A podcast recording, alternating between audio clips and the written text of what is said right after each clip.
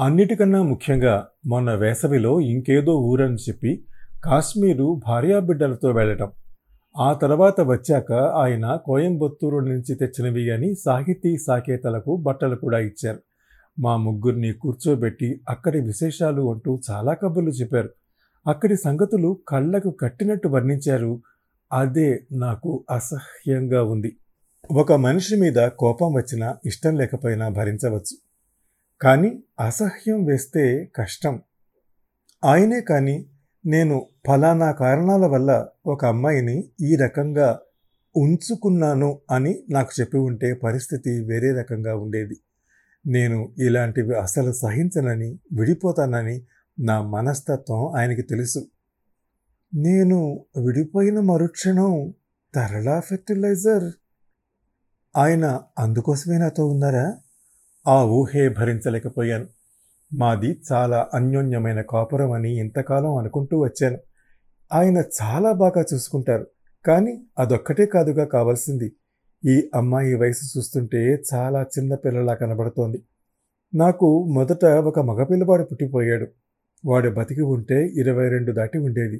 ఈ లెక్కన మా వివాహమైన ఏ ఆరేడు సంవత్సరాలకు ఆ విజయనగరం అమ్మాయితో పరిచయం అయి ఉండాలి ఆమెకు ఈయన అవివాహితుడని చెప్పి ఉండాలి.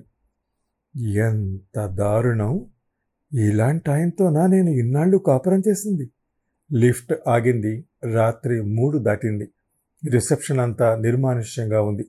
నేను రావటం వాళ్ళు చూడలేదనుకుంటాను. రిసెప్షనిస్టు పక్కనున్న మరో మనిషితో మాట్లాడుతున్నాడు. ముందు తండ్రి కూతురు వచ్చారు. తర్వాత తల్లి వచ్చింది. కొంచెం సేపటికి కొడుకు వచ్చాడు. గమ్మత్తుగా లేదు. అరగంటలో ఒకరి తర్వాత ఒకరు రావటం పిడుగుపాటులా వినిపించాయి ఆ మాటలు. కొడుకు ఈ కొడుకెవరు? ఆ అమ్మాయి చెప్పిన మాటలు నాకు బాగా గుర్తున్నాయి.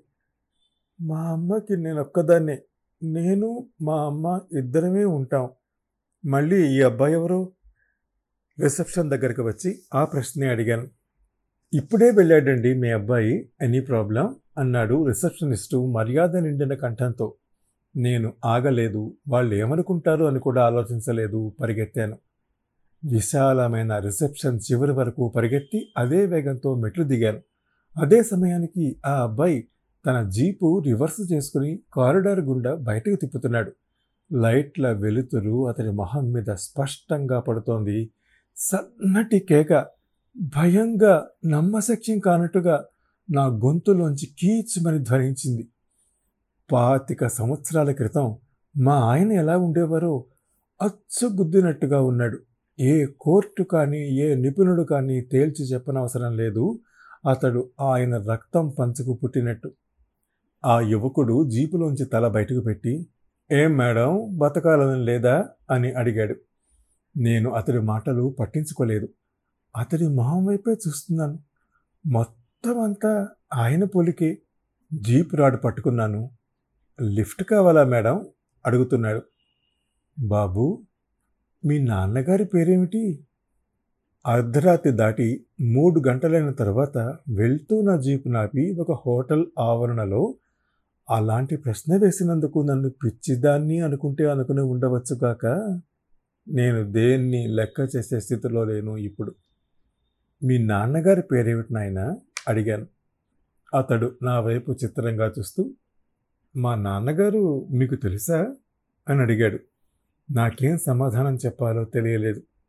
నిన్నెక్కడో చూసినట్టు ఉంటేను అసంభవం ఇంగ్లీష్లో అన్నాడు. కానీ అంతలోనే సర్దుకుంటూ మీరు అమెరికాలో ఉన్నారా? అడిగాడు. అంటే నేను నెల రోజుల క్రితమే అమెరికా నుంచి వచ్చాను. మీ నాన్నగారు నా చిన్నప్పుడే పోయారు. నేను అమ్మ అంకుల్ దగ్గరే ఉంటున్నాం. అతడు బహుశా నా వయసుకి గౌరవం ఇస్తూ చెప్తున్నాడు. లేకపోతే ఇంత ఓపిగ్గా సమాధానాలు ఇవ్వవలసిన అవసరం అతడికి లేదు.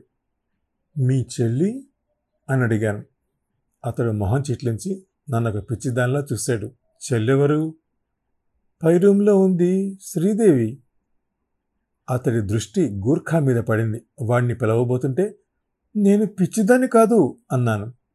మీరేం మాట్లాడుతున్నారో నాకు అర్థం కాలేదు. శ్రీదేవి కానీ భానుప్రియ కానీ నాకెవ్వరూ తెలియదు నేను ఈ హోటల్లో పది రోజుల నుంచి ఉంటున్నాను. రాత్రి రావాల్సిన ఫ్లైట్ ఆలస్యమైంది అందుకే విమానాశ్రయానికి పెడుతున్నాను. అందులోనే అమ్మ అమెరికా నుంచి వస్తోంది. నా పేరు గోపీచంద్ అమ్మ పేరు భాగ్యేశ్వరీ దేవి. మా నాన్నగారు చిన్నప్పుడే పోయారు. అమ్మకి నేనొక్కడే సంతానం. గడగడా చెప్పాడు నన్ను వదిల్చుకోవటానిక అన్నట్టు. ఆ తర్వాత మరి నేను మాట్లాడటానికి వీల్లేకుండా గేరు మార్చి జీపు ముందుకు పోనివ్వబోయాడు. మీ నాన్నగారి పేరు? ఆనందరావు. కాళ్ళు తడబడకుండా ముందుకు తూలిపోకుండా అతి కష్టం మీద నిభాయించుకుంటూ ఆఖరి ప్రశ్న అడిగాను. మీ ఇంటి పేరు? అదే మీ నాన్నగారి ఇంటి పేరు? అయినంపూడి అయినంపూడి ఆనందరావు. జీపు శబ్దంలో అతని మాటలు కలిసిపోయాయి. నా కాళ్ళ కింద భూమి విచ్చుకున్నట్టు అనిపించింది. ప్రపంచమంతా గిర్రున తిరిగిపోతోంది. కింద పడకుండా పట్టుకున్నాను. మా ఆయన పేరుది? పూర్తి పేరు? కారు ఎలా నడుపుతున్నానో నాకే తెలియదు. నా గుండెల్లో అగ్నిపర్వతాలు బద్దలవుతున్నాయి.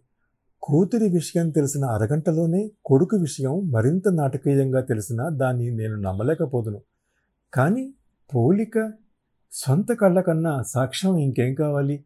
గోపీచంద్ ఆయన కొడుకు. ఎవరు కాదన్నా ఇది నిజం. రక్తం చెప్పే నిజం. నా తల పగిలిపోతోంది. ఒక పక్క శ్రీదేవి మరొక పక్క గోపీచంద్ నా ఇద్దరు సవతలకు పుట్టిన ఇద్దరు బిడ్డలు. ఒక సవితి వాళ్ళ ఆయన చనిపోయాడనుకుని కొడుకును తీసుకుని అమెరికా వెళ్ళిపోయింది. మరొక ఆమె తన భర్త కంపెనీ పనుల మీద టూర్లు తిరుగుతున్నాడు అనుకుని సంతృప్తి పడుతోంది. ఇదంతా నిజమా? కళ? కలే అవును కలే నాకు బిగ్గరగా నవ్వు వచ్చింది. రాత్రి ఆయన పాల గ్లాసు ఫోన్ పక్కనే పెట్టి అలాగే నిద్రపోయాను. అంత కళ్ళ మీదకి వచ్చేసింది నిద్ర. ఆ నిద్రలో ఈ కళ. ఆయనకి ఫోన్ రావటం నేను బయలుదేరటం ఒక కొడుకు కూతురు వెంట వెంటనే తగలటం భలే కళ నేను నవ్వుతూనే కారు నడుపుతున్నాను. అంతలో ఒక కుక్క అడ్డుగా రావడంతో బ్రేక్ వేసి ముందుకు తూలాను. కళ చెదిరినట్టు అనిపించింది. అయినా కూడా నేను కారులోనే ఉన్నాను. పాలవేను నా పక్క నుంచే వెళ్ళింది. కాబట్టి ఇది కళ కాదు కేవలం కళ అయితే బాగుండు అనుకున్న నా ఆలోచన. శ్రీదేవి గోపీచంద్ ఇందిర భాగ్యేశ్వరి ఇంతకాలం నేను ప్రత్యక్ష దైవం అని నమ్మిన చెట్టు తాలూకు కొమ్మలు ఫలాలు. అదే నిజమైతే ఆ వృక్షాన్ని మొదలంట నరికేసి నేను ఆహుతి కావటం ఖాయం. నే ఎలాంటి దాన్నో మీకు ముందే చెప్పాను. ఇదే సంఘటన మీకు ఎదురైతే బహుశా మీరు ఉరుకుంటారేమో ఆయనకేం మగ మహారాజు అనో? అమ్మో ఆయనకి ఏమైనా అయితే ఆ మంగళసూత్రం ఏమవుతుందో? అనో ఆత్మవంచన చేసుకుంటారేమో కదూ? నేను చేసుకోను. ఒక మగవాడు తాను బతుకుండి చనిపోయినట్టు నాటకం ఆడి ఒక స్త్రీని పరాయ దేశాలకు పంపిస్తే ఒక పురుషుడు తన వివాహితుడై ఉండి మరో స్త్రీని అబద్ధం చెప్పి పెళ్ళాడితే అతను నా భర్తే అయినా అతన్ని వదిలి పెట్టను. అంతు తేలుస్తాను. నేను వెళ్ళేసరికి ఇల్లంతా లైట్లు వేసి ఉన్నాయి. ఆయన కారు శబ్దం విని కంగారుగా పోర్టుకోలేక వస్తూ ఎక్కడికెళ్ళావు? మేమంతా ఎంత గాభరా పడుతున్నామో తెలుసా? అన్నారు. ఆయన వైపు కన్నార్పకుండా చూశాను. ఇంతటి గొప్ప నటుడు అనుకోలేదు నా భర్త. శ్రీరాముడు నెమలిపించం ధరించినట్టున్నాడు. మాట్లాడకుండా లోపలికి నడిచాను. సాహితి కూడా మెలకువగానే ఉన్నది కానీ ఏమీ అడగలేదు. మేమిద్దరం మా గదిలోకి వెళ్ళాం. ఎక్కడికెళ్ళావు? మళ్ళీ అడిగాడు ఆయన. నా బాయ్ ఫ్రెండ్ దగ్గరికి ఆయన నవ్వడానికి శుష్క ప్రయత్నం చేసి మరేమిటి? అంత తొందరగా వచ్చేసావు? అడిగాడు. హోటల్లో గది తీసుకోవడానికి ఇద్దరం వెళ్ళాము. అక్కడ పాత స్నేహితురాలు కనబడింది. ఆమె సాయం చేసింది. ఇప్పటి వరకు అక్కడే ఉన్నాం. ఆవిడ పేరేమిటి అని అడగరే ఏమిటి? ఇందిర. ఏ ఊరి నుంచి వచ్చింది అని అడగరేం చెప్పు. అన్నారు. నేను స్నేహితురాలు అనేసరికి ఆతృత తగ్గిపోయింది. విజయనగరం. ఆయన మొహంలో భావాలు గమనిస్తూ అన్నాను. అయితే ఆయనలో ఏ మార్పు లేదు. నా ఒళ్ళు భగభగా మండుతుంటే ఇందిర కూతురు శ్రీదేవి కూడా వచ్చింది అన్నాను కొస మెరుపుగా అయినా కూడా ఆయన మొహంలో ఏ మార్పు లేదు. అయితే నేను వెళ్ళింది ఏ హోటల్కి అని అడగరే? ఏ హోటల్కి? బంజారా. అప్పుడు కనిపించింది ఆయన మొహంలో మార్పు. లోపల నుంచి ఏదో తన్నుకొచ్చినట్టు ఒక్కసారిగా ఆయన మొహం మారిపోయింది. నువ్వు నువ్వు బంజారాకి వచ్చావా? అడిగారు. వెళ్ళావా అని అడగకుండా వచ్చావా అని అడుగుతారేమిటి? మీరు కూడా అక్కడికి వచ్చారా? ఓరగా చూస్తూ అన్నాను. ఆయన సమాధానం చెప్పలేదు. లేచి పచారులు చేయటం మొదలుపెట్టారు. ఆయన మొహం కందగడ్డలా ఎర్రగా మారింది. ఇంకో అరగంటలో భాగ్యేశ్వరీదేవి కూడా మన దేశం వస్తోంది. నెమ్మదిగా తూచి తూచి అన్నాను ఆయన పచారులు ఆగిపోయాయి. భాగ్యేశ్వర అన్నారు మొహం చిట్లించి ఏ ఆవిడ కూడా మీకు తెలుసా? వాళ్ళ ఆయన పేరు కూడా ఆనందరవేట పాపం. పెళ్ళవగానే ఆయన పోయేట. వాళ్ళ అబ్బాయి పేరు గోపీచంద్. ఆయన అంత వేగంగా కదలగదలని నేను కలలో కూడా అనుకోలేదు. ఊహించని వేగంతో వచ్చి నా రెక్క పట్టుకుని ఏమన్నావు? గోపీచందా అని అరిచారు. ఆయన కంఠం కీచుగా ధ్వనించింది. సరిగ్గా ఎక్కడ దొరకాలనుకున్నానో అక్కడ దొరికారు. ఏ? గోపీచంద్ తెలుసా మీకు? ఎక్కడున్నాడు? గోపి ఎక్కడున్నాడు? ఆయన ఆవేశంగా అడిగారు. వాళ్ళ అమ్మగారు ఈరోజు అమెరికా నుంచి ఈ తెల్లవారుజామున వస్తున్నారు. అందుకు ఎయిర్పోర్ట్ పెడుతున్నాడు గమ్మత్ ఏమిటంటే వాళ్ళ ఇంటి పేరు కూడా మన ఇంటి పేరే. ఆయన నా మాటలు వినడం లేదు. మళ్ళీ షర్ట్ వేసుకుంటున్నారు. ఎక్కడికని అడిగాను. ఎయిర్పోర్ట్కి. నేను వస్తాను. ఏమిటి? అన్నారు అర్థం కానట్టు. నాలో అప్పటి వరకు అణిగి ఉన్న ఆక్రోశం రోషం కట్టలు తెంచుకున్నాయి. నేను ఎయిర్పోర్ట్కి వస్తా అంటున్నాను. ఏం తప్ప? మీ మొదటి భార్యను చూసే హక్కు నాకు లేదా? పాపం ఆవిడ మీరు పోయారనుకుంటోందిట. బతికి ఉన్నట్టు మీ అబ్బాయికి నేను చెప్పలేదు. అక్కడ కాస్త ఎర్ర రంగు దొరికితే వెంటనే చూపుడు వేలుతో ఆవిడ నుదుటి మీద దిద్దుదురు గాని ఆ దృశ్యాన్ని నేను చూద్దామనే వస్తున్నాను. అట్నుంచి అటే మీ కూతుర్ని తీసుకుని విజయనగరం కూడా వెళ్దాం.